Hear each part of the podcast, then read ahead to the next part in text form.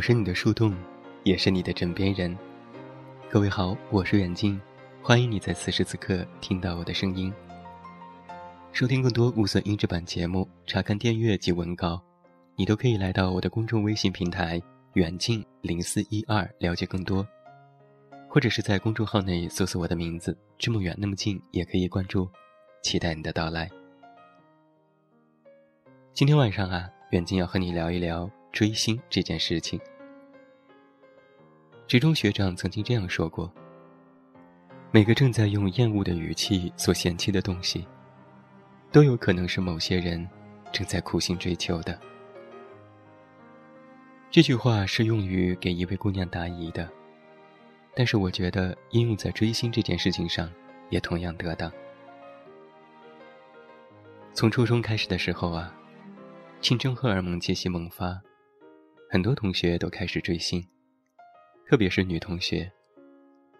那个时候，很多人喜欢周杰伦、张栋梁、林俊杰等等，跟现在小姑娘喜欢的吴亦凡、鹿晗，还有 TFBOYS。虽然时代不同，但是本质是一样的，都是喜欢某一个明星。这让我想起了前几天的一件事。在前几天，美国总统选举初步结果揭晓。共和党的总统候选人特朗普战胜了民主党候选人希拉里，最终赢得了总统选举，成为了美国第四十五任总统。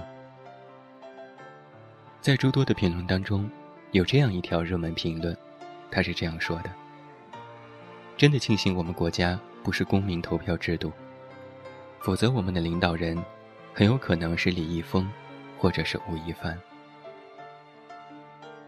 我看到这条评论之后，无可奈何的笑一笑。有些人啊，就是喜欢把两件风马牛不相及的事情放在一起讨论。票选总统和娱乐人物领域不同，自然评价的标准不同，硬要放在一起比较，表面上看是俏皮的玩笑话，实则是无稽之谈。明星受人追捧，纵观古今，这其实上是一个历史的遗留现象。在西晋的时候，有一位男子名叫潘安，因为长相貌美，每次驾车出行都会受到妇孺的追捧，遭到粉丝的疯狂围堵，大家一起往他车里扔果子。于是潘安每次回家都能满载而归，家里再也不用买水果了。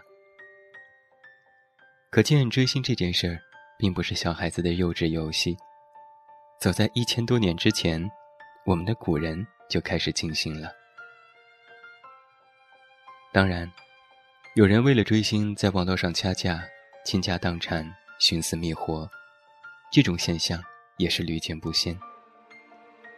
但是所谓的脑残，应该不单单只有追星这件事情有吧？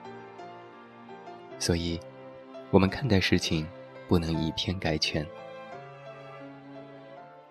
追星的本质，也不在于追这件事情，而是喜欢一个人。我个人觉得，我喜欢一名 idol，并不会给我带来真正的影响，无论好坏。因为在喜欢 idol 的前提之下，首先我是一个有分辨能力的人。现在铺天盖地的宣传追星是一件正能量的事儿，其实有点宣传过度。因为喜欢爱豆，就会变得肤白貌美，变成更好的人，促使自己努力奋斗，挣更多的钱，树立更好的奋斗目标，然后德智体美劳全面发展吗？如果追星效果真的是这么立竿见影，那所有的学校都应该改革了。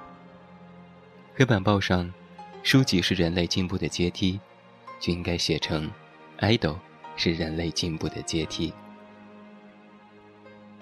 但是啊，喜欢一个 idol，传达正能量，让自己活得更好，这件事情是有的。于我而言，追星唯一能够带给我的就是快乐，因为喜欢这个 idol，所以感到很快乐。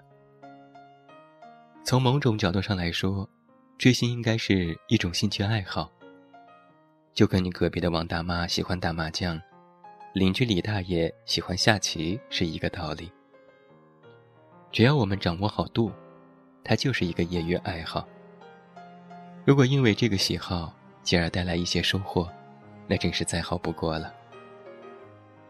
比如我的爱豆写着一手好字，我去模仿他的字，进而我写字也变得好看了。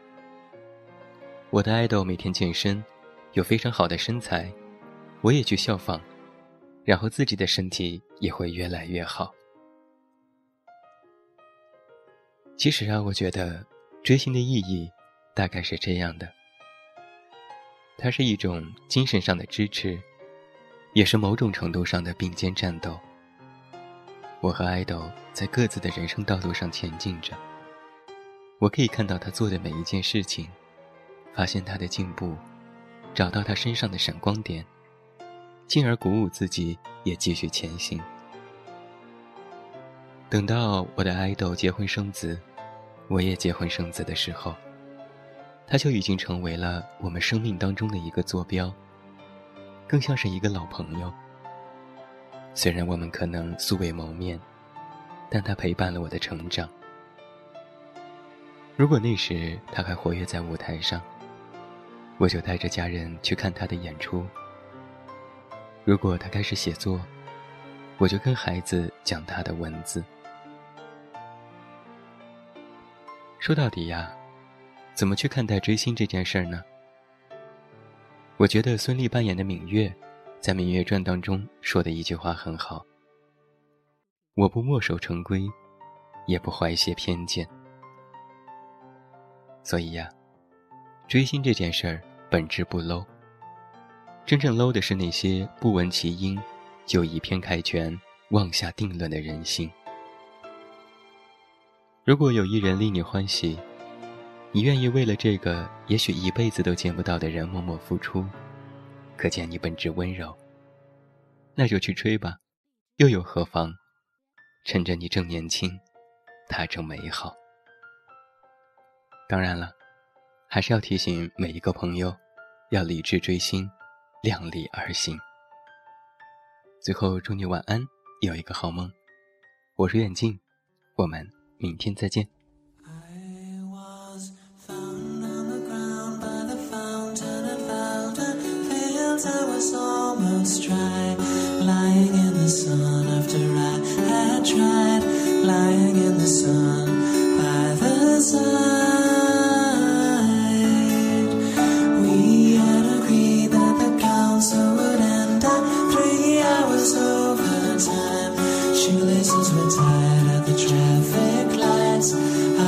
summoning